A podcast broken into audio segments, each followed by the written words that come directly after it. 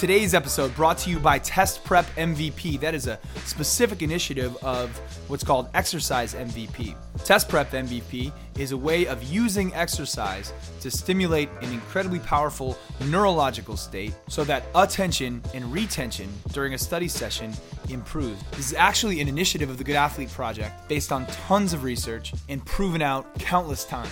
The last time we ran ACT study prep sessions in Chicago, we saw a 3.3 point increase on ACT math exams. Just in case you're not familiar, the ACT is out of 36.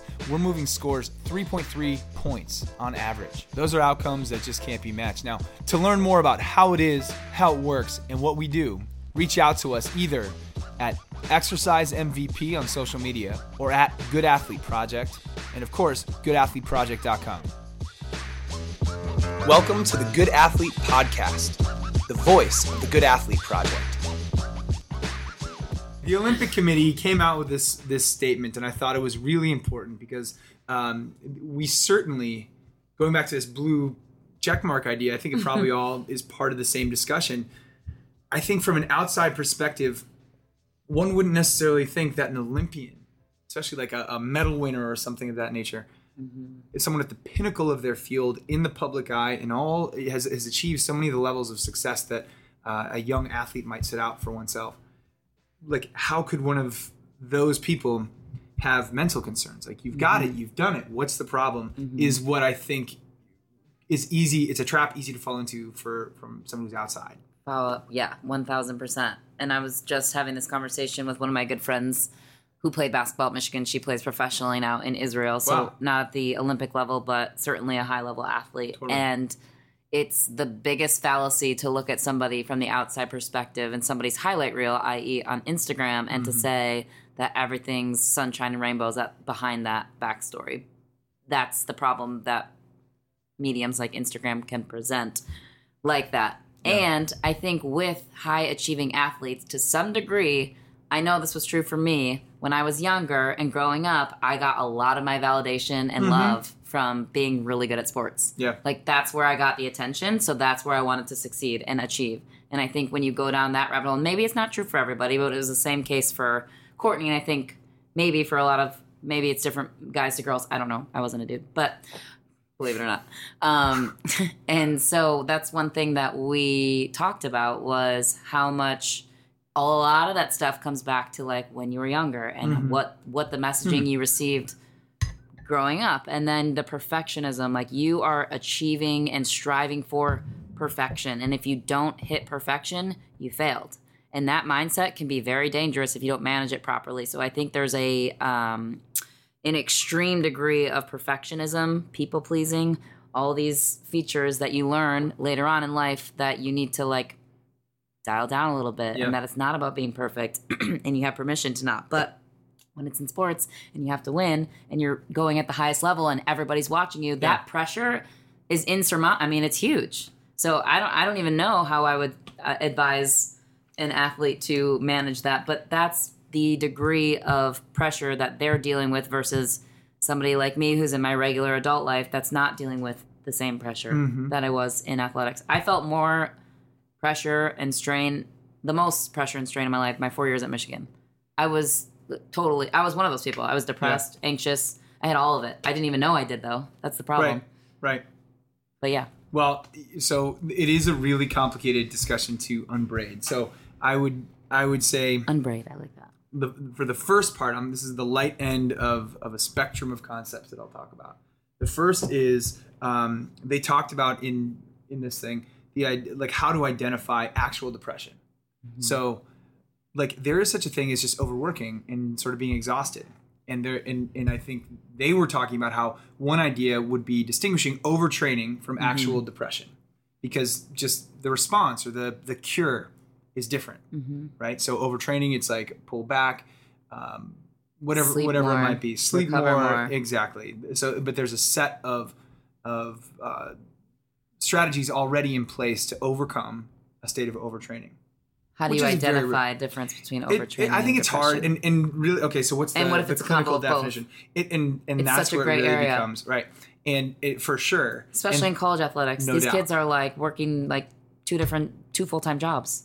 Same without time. question without question and and in fact one of the things that i thought that was so cool was the ioc folded college athletes into it Yeah. they not distinguish Mhm. between you know necessarily they're like well high level college athletes yeah that counts too Yeah, For it sure. does. So- God, it's harder than anything I've ever done in my life. Um, well, and we could take this whatever so many directions because that all it, uh, kind of made you you. I'm not saying it had to be the way that it was, but Mm-hmm. um, unbraid. So let's even go smaller and unbraid that. I think it's very possible that a component of exhaustion, a component of depression, Mm-hmm. um, could be sort of at play at the same time. And I think going back to our framework, you'd have to address the physiological piece to mm-hmm. identify which part of this is actual depression and, and to what degree and what are the sources of that, et cetera. Does that make sense? Mm-hmm. Mm-hmm. So it's not saying, well, you're either depressed or you're exhausted. There could be sort of interlocking stuff going on here. Anyway, but that's one part of the conversation. The other thing that really jumps out to me, and I'm so happy that we're talking about it. We, well, you all heard Ingrid Markham talk about it a little bit in her mm-hmm. pursuit to be an Olympian, all that kind of stuff. To be elite mm. at that level at something, you have to be like crazy obsessive. You have to be born with talent, and then be, and that's how you get good. And then to become elite, you have to be obsessive. And the complicated thing there is an obsessive track can sometimes be a really challenging one for mm-hmm. sure. So like when you're in it, it can be really difficult. And even if somehow you come out of it clean, it's going to end. Mm-hmm. And then your life is going to shift dramatically.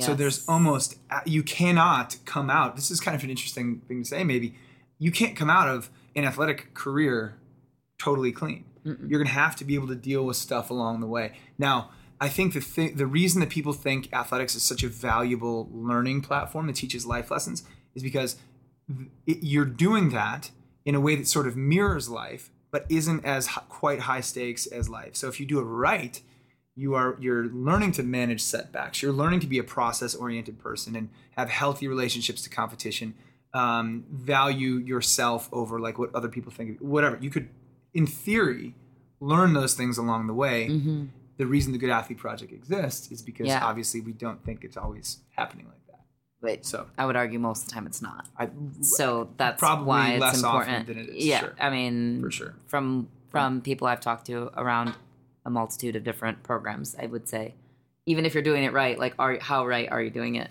You know what I Mhm, mean? totally Like, that's a good point so there's different varying shades of the scale, I would say. yeah, But yeah, yeah, and I think Ingrid talked about it a lot. What hit home for me when she was speaking, for those of you that weren't there, was when she talked about the piece of like filling that void within yourself. Mm-hmm. And so that's where the self awareness piece comes into play of what I was forced to do in college when I was at my lowest point. And this is not about me, but this is just what I can speak to from my experience um, of just figuring out where those holes are and why they're there. Hmm. Whether it's mm-hmm. from childhood, whether it's from growing up, whether it's from programs can come into place with a bad coach in high school. Sure. Bad bad beliefs about yourself can come into play. Um, figuring out that self awareness piece is so important because that's where you can start to address those bits and pieces where imbalance can come in because when you're so focused on your sport and when you're so focused on achieving, you let all the other garbage that's going on inside kind of like fall at bay because right now this is going so well. Like, I'll deal with that stuff later. I don't want to look at it. I don't want to look at it. But like, this is where I'm going. Right. And then that's where it comes to crash Yep. at the end of your career or whatever it is that you were so locked in on for so long because mm-hmm. you don't know who you are and you have nothing else to fall back on. Like, who are you outside of the athlete? That's why I always I always am so passionate about like really getting to know somebody behind the mask and like behind the check mark and behind everything. Mm-hmm. Like that's where the human connection is, which you talked Yeah. about earlier of being able to connect with people and build a community where you're supported and also can go through those conversations and be vulnerable with and work through some of those stuff. But I don't think a lot of that is taught, like you said, which is why it's important what you guys are doing. Well, I appreciate you saying that.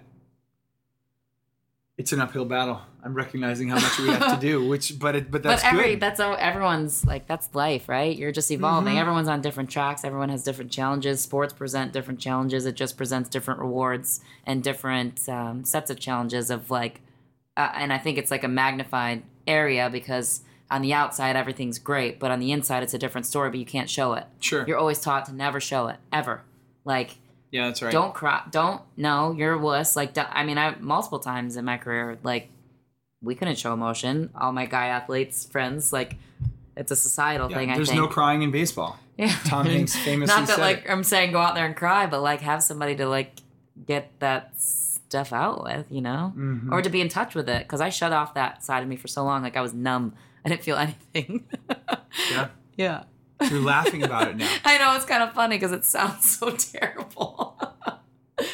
But it is true. I think a lot of people go through that. Yeah. Like you just like turn off your true. feelings and you're like, okay, I'll deal with you later. And then it gets to I'll a deal point with where you, can't ignore later. Feelings.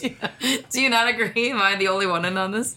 Well, Do you see it with your athletes? I've never had a feeling, so I can't really comment on this. It's tough, yeah. It's Be tough speaking out to of be turn. empathetic. but I've heard they're great. Uh, I mean, they can't be. they can be. Yeah, it depends, I guess. Well, it's it's so Uh. funny because um, it, it it I think every time when I hear you talk about this kind of stuff, it it just really enhances for me the purpose and the mission of everything that we're doing because you weren't by definition you weren't born like that. You learned No. that. Like Yeah. you were born feeling things, you know, and you learned to sort of turn the turn the faucet down Mm-hmm. on, on those hmm parts of your life, which is interesting, and, and it, it is worth examining why and where Mm-hmm. it came from. Um, I think, but just so so, I have to throw this out there. I think, do you, or, or let me ask it as a question: Do you think there is such a thing as paying too much attention to how you feel and not enough attention to the logic of a situation? I'm opening that up. I won't go any further until I hear from What do you mean by logic? yeah, I don't know. Um, something, something. Okay, so question, I I would say something more identifiable. phone a friend on this one? Fair enough. Alex. uh, somewhat, Help. something more uh, objectively clear in the environment. And let me give an example. Like you are having a set of feelings at a given time, and so are you, and so am I. Mm. Um, and I think it's uh, to feel those things like it's valid in each case. But at what point does it become not as constructive as it could be? You, you know what I mean? At what, at what Mm. point do you have to turn the faucet down just a touch to come back to center, or is that a real thing? Am I making it up? Well, I think part of coming back to center and like turning the faucet down is learning how to communicate that like in a healthy way. And Okay. maybe That's like good- that's emotional intelligence, right? So Mhm. like knowing when it's right, not right, but knowing the right moments to handle those emotions. Like if I was in practice and I wanted to cry, which was literally every day for 4 years, every day.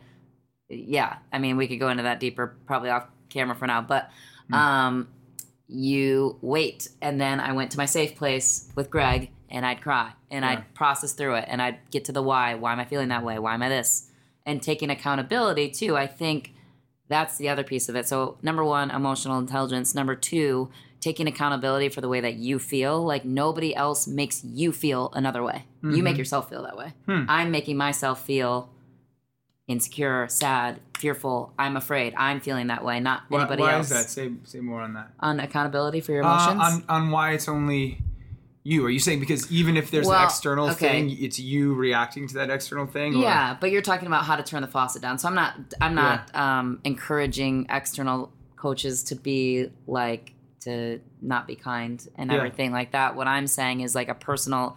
You're talking about how the best way for somebody individually to handle Hmm. feeling.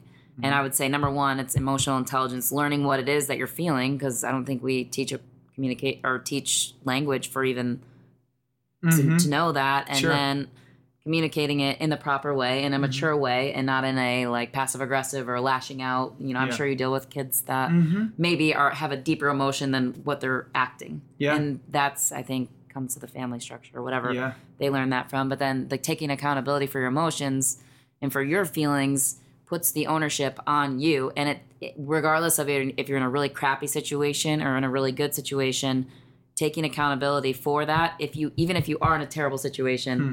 you can pull yourself out of that because you're the one in con- nobody else is in control of Mm-hmm. Yeah. what you're thinking and feeling and fueling That's interesting. The the accountability, the agency thing. We've talked before about Lisa Feldman Barrett. That something? yeah right? i just she was on goop Tell me more. What's goop Goop? gwyneth paltrow's podcast Seriously? yeah i listened to it i sent it to you alex You did. i didn't send it to you because Out of the group didn't- text. uh, because I, I've sent you a lot of podcasts That's fair. I didn't want to overwhelm you. No. I mean, I sent both. I'm like, I just send them to people everywhere. Lisa, Lisa, wow, good Yeah. for her. I love her. Group text. well, I will say, I am feeling something right now. we need to get Left that? out. I'm just kidding. No, No, but, also I sent it to him too because I like the way that Goop does their intros okay for their Oh, cool. podcast, Yeah, yeah, and I was like, I think this is your girl, and here. So it was like counter. Yeah, yeah. It was like two two birds Yeah. with one stone. Well, she, she. So I think it's amazing. I'm gonna move past it. I'm. uh And uh I, I would say though, like, she, Ah, that's hilarious. she's been such a valuable influence in my life, and her work has been such a valuable thing for tons and tons of people. In part, I think because it it lends a sense of agency to uh, a state of like emotion and feeling. What I mean by that is, I think we were we, to to go from completely closed off, ice cold, I don't feel to okay, wait a minute, it's okay to have emotions and stuff like that. It's completely natural. This is what's supposed to happen. Uh, but then also fairly quickly through her research, I'll call that kind of step three, recognize that, and you are not out of control mm. just because you're having these emotions. Yeah. You don't have to turn them off. Mm-hmm. Okay, so rec- and then you can have them, and then look, and here's how you come into play mm-hmm. when when we start to talk about these things. Mm-hmm. Because sometimes when you lose some coaches, I mean, this happens all the time.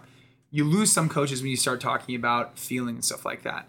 And some of them are just closed off to it because that's how the way that they were sort of Well, brought up. and sorry, no offense, no. but like dudes weren't taught. Dudes to are the feel. worst. They- No, no, guys no. are- no, guys right. are not the worst, but No. guys are not taught how to manage those. But continue. Sorry. But you, but you're right though. Mm-hmm. You're right. My dad, who was just on the thing on the phone, taught me a lot of things, Mm-hmm. and I, in emotional regulation or management was was not one of them. Same. Um, yeah, and and no Hashtag. judgment on him whatsoever. Same. It's just not something that was talked about. no. So, um, where was I going with all of this? Sorry, I cut you Essentially, no, it's all right. No, it's important That's stuff. It, it, the, the other thing I was going to say though is okay. So, so there are some who are just closed off and don't get that it's important. That's Mm-hmm. fine. Like the old, like I'm picturing like the Marlboro Man type, old, you know, old school guy. Um, but then there are some people who are like, well, and I think this is thoughtful enough, even though it's coming probably from a Marlboro Man-ish place, and I'd like to bring it more to like a communal, well-considered discussion Mm-hmm. You can't just feel whatever you want all the time and make that okay with a little asterisk on it. Meaning, imagine a scenario where like I feel hungry, so I just take food from the store. Yeah. Hypothet- you know what I mean? Yeah. And or or a, uh, an athlete thinks that there was a bad call and they're like cussing out a referee. The, the it's okay, but like there you do have to, and maybe faucet is an interesting metaphor, and maybe it's Mm-hmm. been used before, but like to make sure that the faucet is always on, I guess to some degree, does make sense. But I think you should know that your hand is on the knob to some point. Also, it doesn't have to be raging, boiling hot water. We can kind of temper it out a little bit. Mm-hmm. Thoughts there?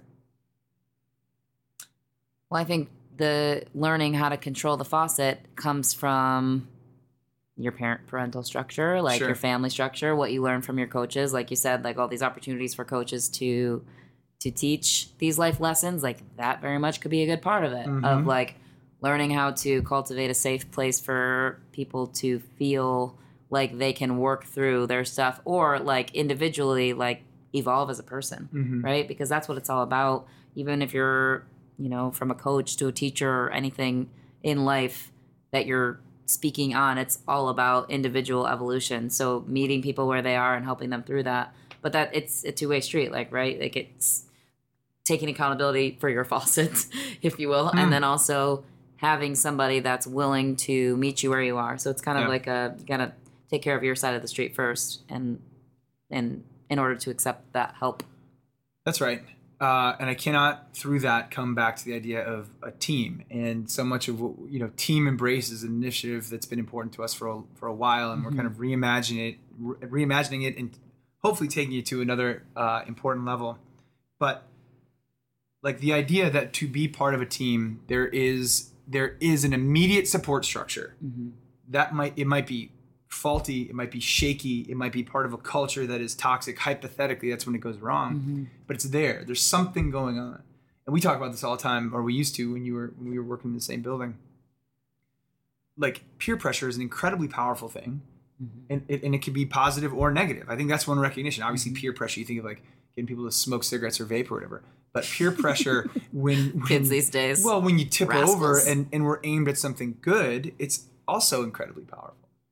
And I'm going to go back to what was in, supposed to be the subject of this podcast, which is the Olympic Committee's. It always uh, goes off on fun statement. tangents, I love it. I love it. but they talked about one thing that kind of um, really highlighted that point for me was uh, they talked about individual sport or individual, um, yeah, individual sport athletes like like track and, and maybe I would put wrestling in that category. You Mm-hmm. compete solo versus team sports Hmm. and how that looked different. And there were two things they talked about that had inverse relationships. One of them was depression and mental health, and there were more negative outcomes in individual sports than there were in team sports, which I think makes sense. And there were two interesting topics that were brought up. One of them was like if we lose, like we lose, we can still like commiserate and like we're going through this together. Whereas you think if you go to a, a track meet and there's 100 people in the field, there's 99 losers and they're all alone. So it's kind of interesting that, that how the dynamics of that work yeah, out. that makes sense. yeah, but but then also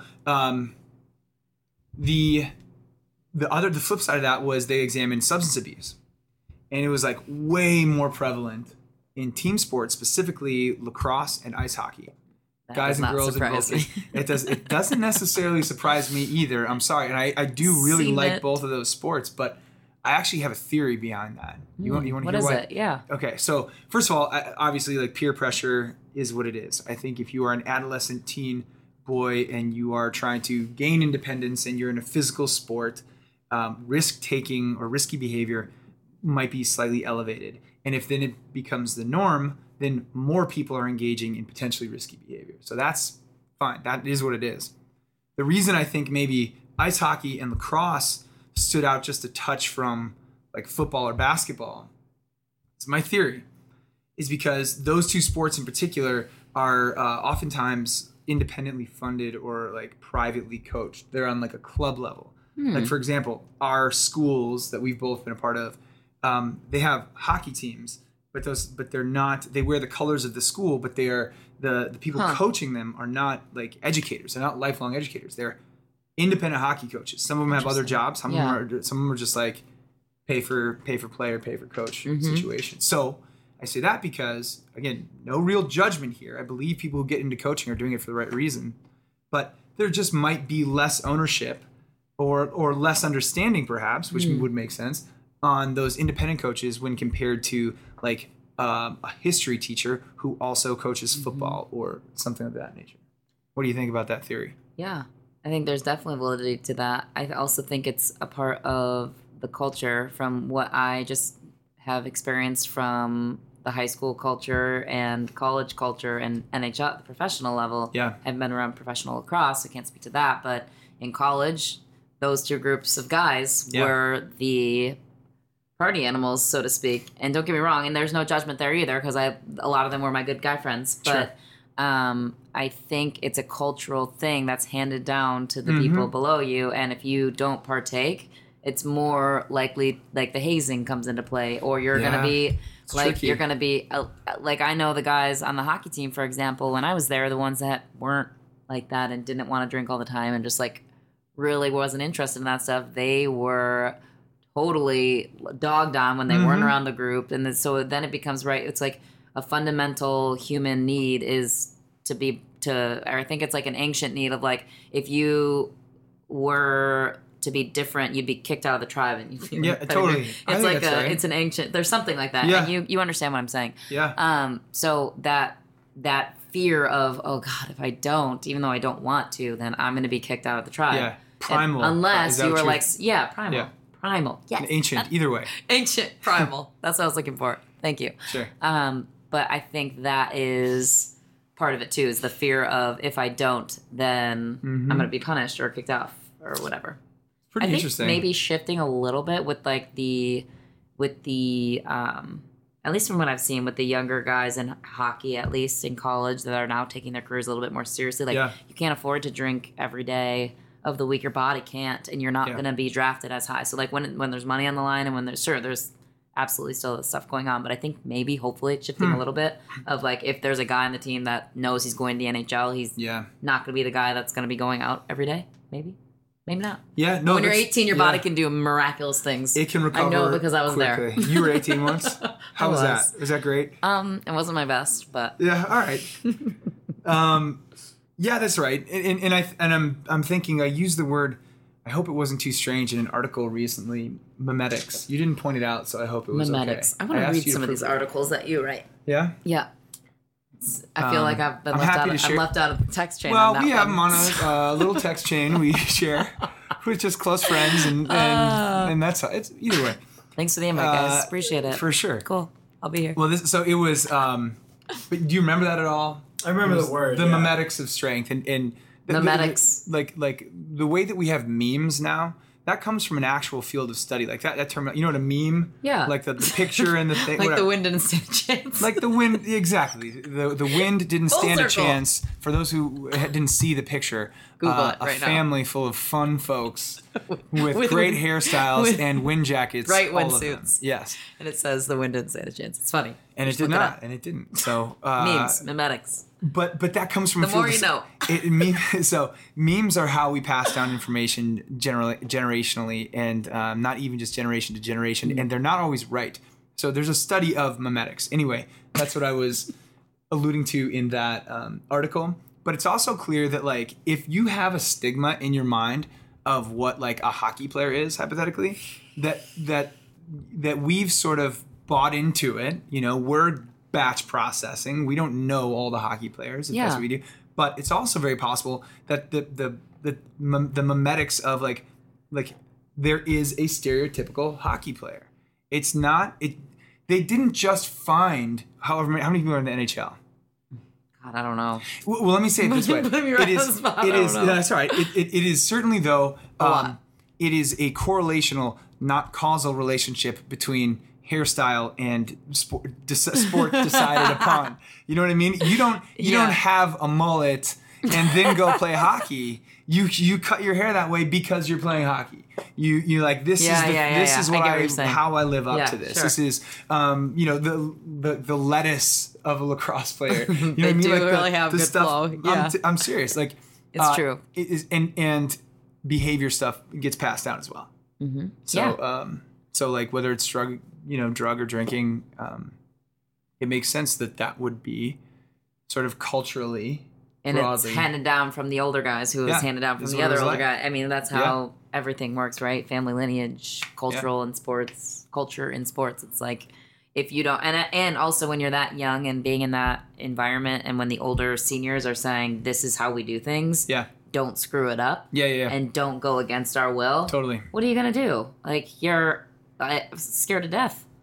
I was Yeah. scared to death. May, I- may, I hope other people have more inner strength and inner sense of who they are to to know that they wouldn't want to do stuff like that. But Yeah. unfortunately, I don't think, and this comes back to what they're taught. Like Mm-hmm. I don't think we do a good enough job at teaching Yeah, the fundamental basics of what would make you be able to stand strong in your worth and say no in those Yeah. moments. that's that's true.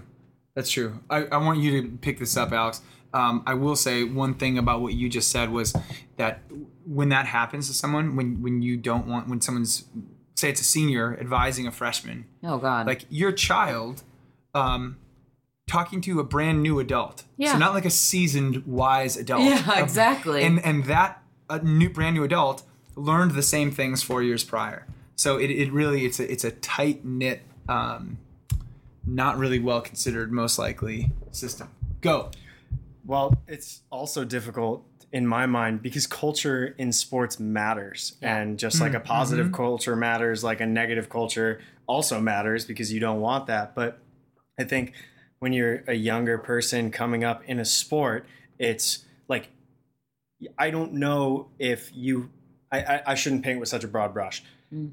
You probably have not learned how to make the distinction between this is part of our culture and something that we need to keep in order to be So true. successful and this is part of our culture that has kind of uh, you know grown over time and maybe isn't helping us be successful and is part of like the athlete culture and not the whole team culture like it's it's a tough thing for a young kid to make that distinction of being like because you say uh, or we've talked about the idea of kind of standing up and, and having like the inner strength to be like you know no i'm not going to do that because it's bad or wrong or whatever Well, this may be an extreme example, but if showing up on time is part of your culture and you're expected to be there 10 minutes early, like it wouldn't be strong of you to show up five minutes late and be like, well, no, that's bad. Right. Yeah. And it, but Yeah. it all kind of gets melted into this pot Mm-hmm. of culture. And it's like part of the bonding experience too, right? Yeah. Yeah. It's hard to be. Am I hearing you right? It's kind of hard to be discerning at that time. Yeah. Like this is something we need to keep. This is something we. So so would you then again say that it falls to the coaches to continually be looking and evaluating and figuring that part out? Yeah, a hundred percent. And I think like when it comes to culture, I, this has become a catchphrase, so to so to speak. But like, you're either coaching for it or you're mm-hmm. allowing it. It's those things. Is it a And so- catchphrage? I, I Is it- thought- is it a you and I've quote? talked about it. I've heard it from other people. Oh. Yeah. Uh, so maybe it's not a catchphrase. Maybe it's a quote. Not, that- it's, yeah, it's well traveled quote. But You're either coaching or you're well traveled. Yeah. you're you're, like you're either coaching for it or you're allowing it and Mm-hmm. that's where when we talk about from a coach's perspective like you have to own that you you just have to and so if you don't say something if you see a behavior that you don't want to be a part of your culture and you don't say anything because of whatever reason well you're allowing it and if it becomes part of your culture that's a much harder thing that's a harder like thing to unbraid is separating again you're only making it more difficult for your students to be able to discern what is a positive part of our culture that needs to be upheld Right. and passed down and what's a negative part of our culture that we need to start to that would i would show strength by pushing back against or not participating in Right. Uh, but then would the athletes listen to the coach? That comes down to then relationships, right? Yeah, Like yeah. and the coaches doing their own work, I think, is a big part of that. Like how you preach your athletes to be needs to be also your lifestyle too. Not I- saying you adding to your yeah, point. yeah, yeah, yeah, yeah. No, I mean, it's. I think that's exactly right, and I come back to a lesson that I was taught um, by Alex Sharon. Shout out Alex, uh, who was my Another boss. Alex. At Are you biased just because the name? I'm Yes. just kidding. Uh, He, joke. um, he was my boss at Loyola University of Chicago, and one of the things that he told me, and this is just from a strength and conditioning standpoint, was he said never program something for your athletes that you haven't done yourself Mm, I because you that. need to know what it feels like. Yeah. If you're gonna like put them through a tough conditioning workout, fine, beat them up a little bit, but you better do it first, or you better have had that experience. And it kind of goes to I what you're saying, that. where it's like you have to know what that feels like because you can Mm-hmm. tell the kids like, hey. If you're peer pressured, just say no to drinking. yeah, I'm gonna be like, okay, whatever. Yeah. All right, where's the party at, Exactly. guys? You know? Yeah, and if, if the coach themselves isn't able to do that or didn't do that or is, you know, showing up hungover to practice, Mm-hmm. Oh man, like, don't you get me started. Don't get me started. Yeah. Hey, coaches who are showing up hungover to practices on like Saturday mornings, your kids know, and your peers respect you less. Is that too aggressive? not at all. I mean what I said. So um, here's what I think. We- We're about at our time, so this is what I want. A couple nuggets from each of you. I'd like you to take the player side Okay. and you to take the coach side.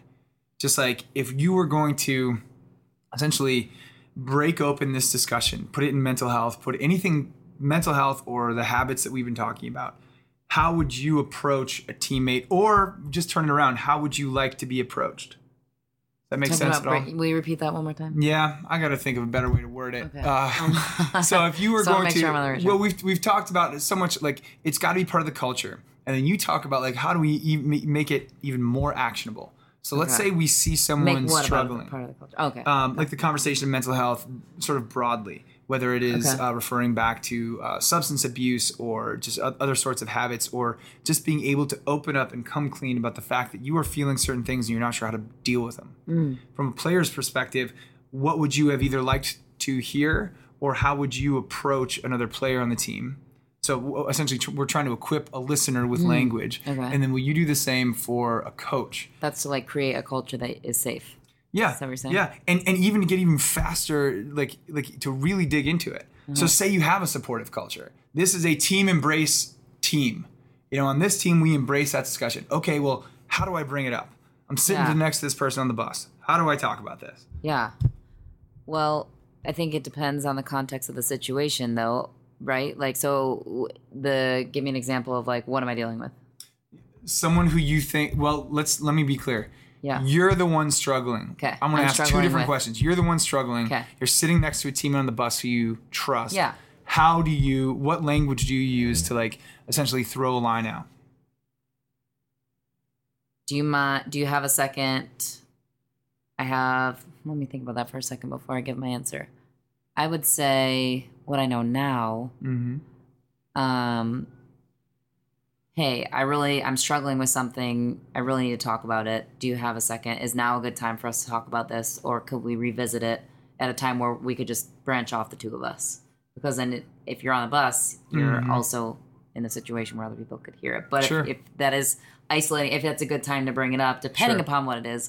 If it's about somebody on the team, I would save that conversation for a safe place within somebody you trust. Maybe I would take that outside of the team because I don't think it's good necessarily to weave other people into that stuff. Mm-hmm.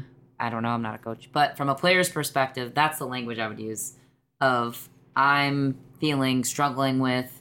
Here's what I'm dealing with, And you literally lay out like this is what I've been feeling. or is now a good time to talk about it, or would you be open to could could we have a conversation about this, or would you be would you mind being a sounding board as I process through Mhm. what I'm going through, kind of thing? Because then you give the person the option of either engaging in that moment, or maybe they're not in a place to, or Sure.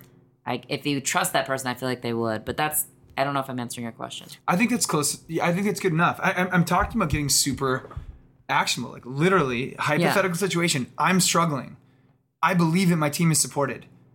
I want to reach out. Yeah. Like what literally is gonna be the word that breaks through the thin veil of ice to get to people, Mm-hmm. and maybe to something is, hey, is now a good time? Maybe it's just something like, um, you hey, I'm really struggling with this. I could use some help. I could use some advice. Yeah. I don't even, you know, if you're right there immediately with the person, I'd like do that. Or if it, if you want to text them ahead of time, like, hey, I'm really struggling.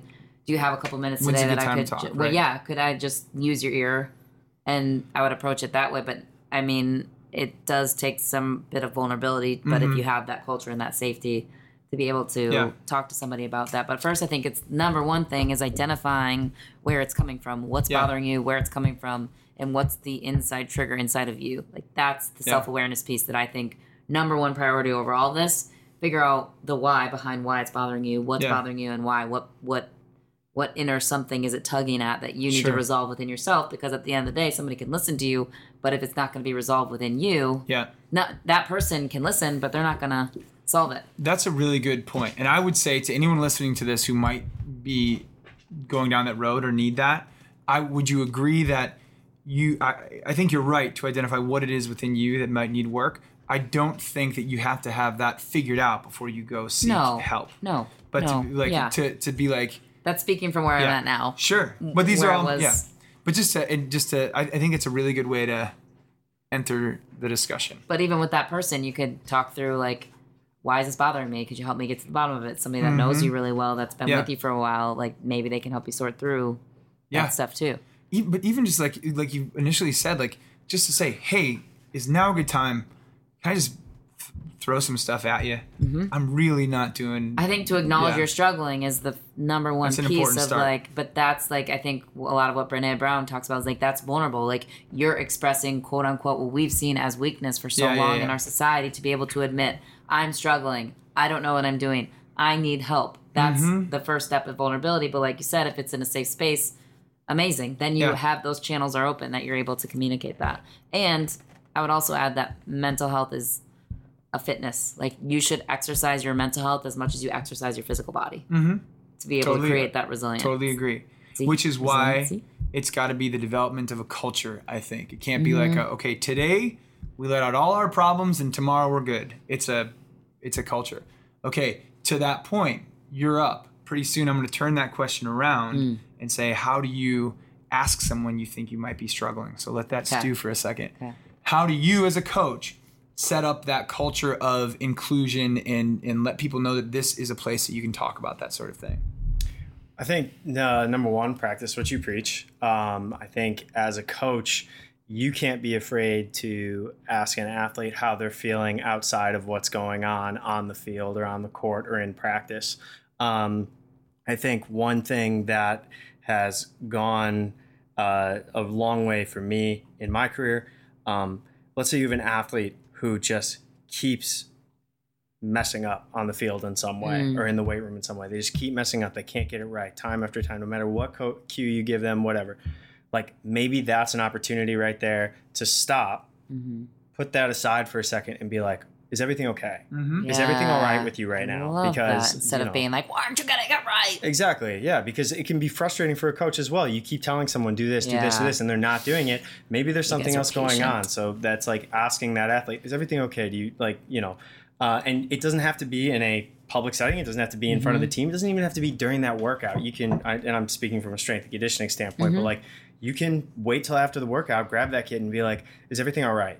You know, so that's number one, Mm-hmm. knowing like having a true open door policy. And then I I think love that.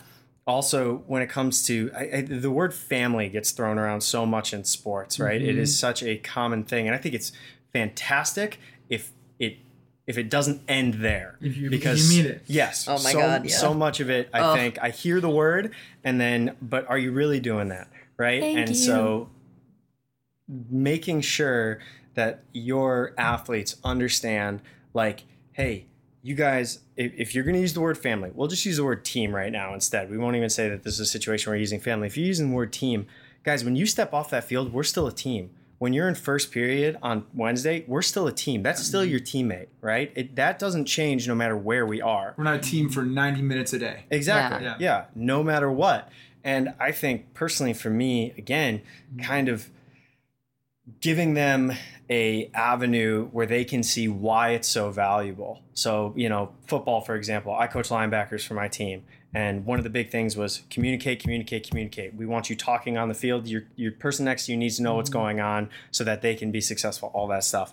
And like that communication again it can't just end at 90 minutes if you are communicating outside of that that is also going to strengthen your ability to communicate on the field. So you want to be a better teammate you want to be a better football player and be a more successful team mm-hmm. cool.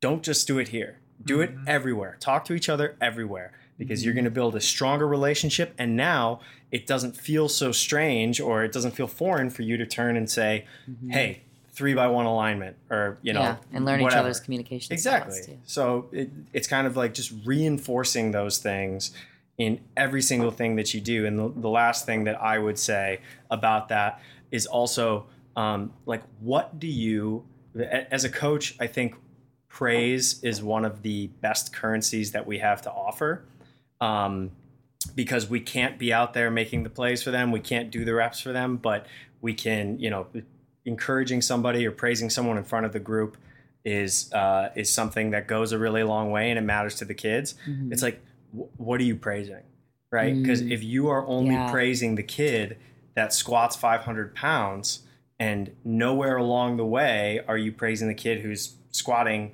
you know, 135 pounds, but when he started he was only squatting 95, right? Then it, I think. That love kind of stuff matters too, right? The process, you're praising the process. The outcomes are fantastic, and we will celebrate those if they're the outcomes that we want. But our focus Mm-hmm. is on the process. Our focus is on the way that we do things day in and day out, no matter what. I love that. Hmm. Can you What I- coach me back in the uh, day? Thanks. You got it. Sweet. Yes. I'll be it's calling you for okay. Okay. Yeah. Cool. All right. You're, sweet. you're hired. Oh, What I heard you say, it's so interesting. I'm I'm really compelled by this idea. Like we're gonna make a communication playbook. I just I just came it up. Like Ooh. like if that if communication is an essential part of like a team's culture and its execution and its performance, if every part of the team, then why wouldn't you study that and practice that the way you would study and practice plays? So true. You know what I mean? You watch huddle, you watch you watch game film to figure out that sort of strategy. Why, why couldn't there be almost like a mandatory? Look, you've got to talk to this your teammate five times today or whatever. You know, I don't know what what Or like, here's like. how. Teaching Or guys how how. to communicate. Seriously, I'm not kidding. I'm not Yeah. making fun or anything. No. Like truly, like I think that's a skill that they're on both sides of the spectrum. It's teaching people how to communicate, but That's especially I young you're right. guys. I think you're totally right. Mm-hmm. Now, you are a teammate in this Okay. hypothetical scenario. Mm-hmm. You see a teammate who might be struggling. How do you communicate with them? How do you reach out? Um, I would open the door with something of pulling them aside where it's not in front of other people where they don't feel like they're being humiliated or you know not humiliated but like called out. Um, but I would open up the conversation of like I noticed whatever it is that's telling me that there's something wrong. I know hey, I noticed that you you seemed a little down today. Is everything okay? But even further than that, opening that door because sometimes I will admit too, being on the other side of it, not I would not admit to anything being wrong, Mm-hmm. even if it was a teammate I trusted. So opening the door with that is everything okay? And if I say no, I'm fine, everything's fine, just normally what I would do back in my close off days. Sure. And then I would respond with something of the fact of, well, I just really want you to know I really care about you. And if there's something going on, I'm always here to talk about it. And mm-hmm. how can I best support you if, if and when something goes on? Because I think everybody's different in that way of how they quote unquote want to be supported. Some people might want to have a conversation about it. Some people may just want to like know that somebody cares about them. Hmm. And maybe they don't want anything. I mean, that's the where you ask them, How can I support you? You open the door for them to say, I think, hey, we could just go to lunch every now and again. That would help me just feel like I'm connected to somebody Sure. and supported, or just whatever. Does that make sense? I think so. I think what we keep coming back to is that first, there's not one clear cut answer, No. but the act of reaching out and the act of opening up lines of communication is probably an essential component to finding some sort of answer. And that is completely dependent on the mm-hmm. cultures that are created. Yes. So once again, every time we think through the logic of any of the um, unique strategies or, or whatever it is that we're working on, uh, we always find our way back ultimately to the coach. Yes. And, you know, we, we it, Totally. it's, it's like, and, Oh my gosh, that's yes. why I think a culture can't exist without the leadership. that's it. It's that you are the catalyst, right? To some degree, you and your supporting staff, you are the catalysts of whatever the team, um, the, fa- the sense of family or, or whatever it might be. It's coming from you. And you brought up something that was really interesting to me, and I hope people will recognize this: is the you either coach it or you allow it. Yeah. If you've got a toxic team culture, So like, true. You have to look in the mirror. And and the truth is like you might find that there are external concerns that that you had nothing to do with. Okay? Like really complicated home lives, all sorts of other stuff. That's very mm-hmm. possible. But not taking the time to look into that and identifying mm-hmm. it that you've taken too much off of yourself you know probably. So you weren't the instigator of a toxic culture perhaps. But if you do nothing to alleviate it which is, is going to take time deliberation intentionality all these good things that we talk about mm-hmm. then you are somehow i would even go as far as to say culpable. And you if you're part in that. a coach that is the cause of a toxic culture, my deeper statement to that would be what's going on inside of them that makes them Mm-hmm. That's so fair. unhappy to project that kind of toxic culture onto everybody else and military structure of how things run Mm-hmm. here. Can I backtrack just a, t- just like one step, only one Yeah. step to go forward? Then, when when I was, I I sort of mocked coaches who would show up to a high school practice hungover. Um, I do mean what I said, but I do recognize I recognize that those are people too, and like if you are just getting hammered on a Friday night after a high school football game and showing up hungover to a practice, there probably are some other things going on too. So I don't that's want a good to, point. Like what? know. like dive in there. What's going Yeah. on? What are you trying to numb? What are you trying to run away from? Like, because that's usually why people bury themselves in alcohol, right? no doubt, and that kind of brings us back to the faucet idea, which which for I like the is- this is faucet me. analogy. I think you know what I mean. something there. Yeah, yeah. And and I think with with that coach, I'm imagining like there that person is going through his own set of struggles and demons and and whatever it might be, and that's fine. But I think because of the position you are in, unfortunately, you don't have quite as much time to indulge that. Mm-hmm. You've selected a career that puts you in front of kids. We we have to default to what's best for the kids. Yeah. It's tough. Yeah, but it all starts, like you said, at the coaching level. Like, that's you got to do your work internally of what's psychologically going on. Yep. You've had to go through stuff to get to where your perspective is. You have, I have. It's hard work to get to that point where you have to have an inner sense of knowing of who you are. But it's like we're talking about all these athletes having to be in that same way. Like I don't mm. think a lot of adults have had to go true. through and do the work. So like adding to your point of the coaches being responsible, like they are responsible for their life and the energy that they bring to the table and the energy that they put out in Yeah. the world. Fair. Ownership. Yeah. I think these are important themes all around, for real. Um, all right. Well, thank you, International Olympic Committee, do we touch for, on for writing a document that sparked such interesting conversation with such good people. So, Woohoo. Olympics. Olympics. Go Olympics. We could not do our work without coffee. Is that fair, Alex? Fair. And there are not many better coffee spots in Chicago than Gallery Cafe.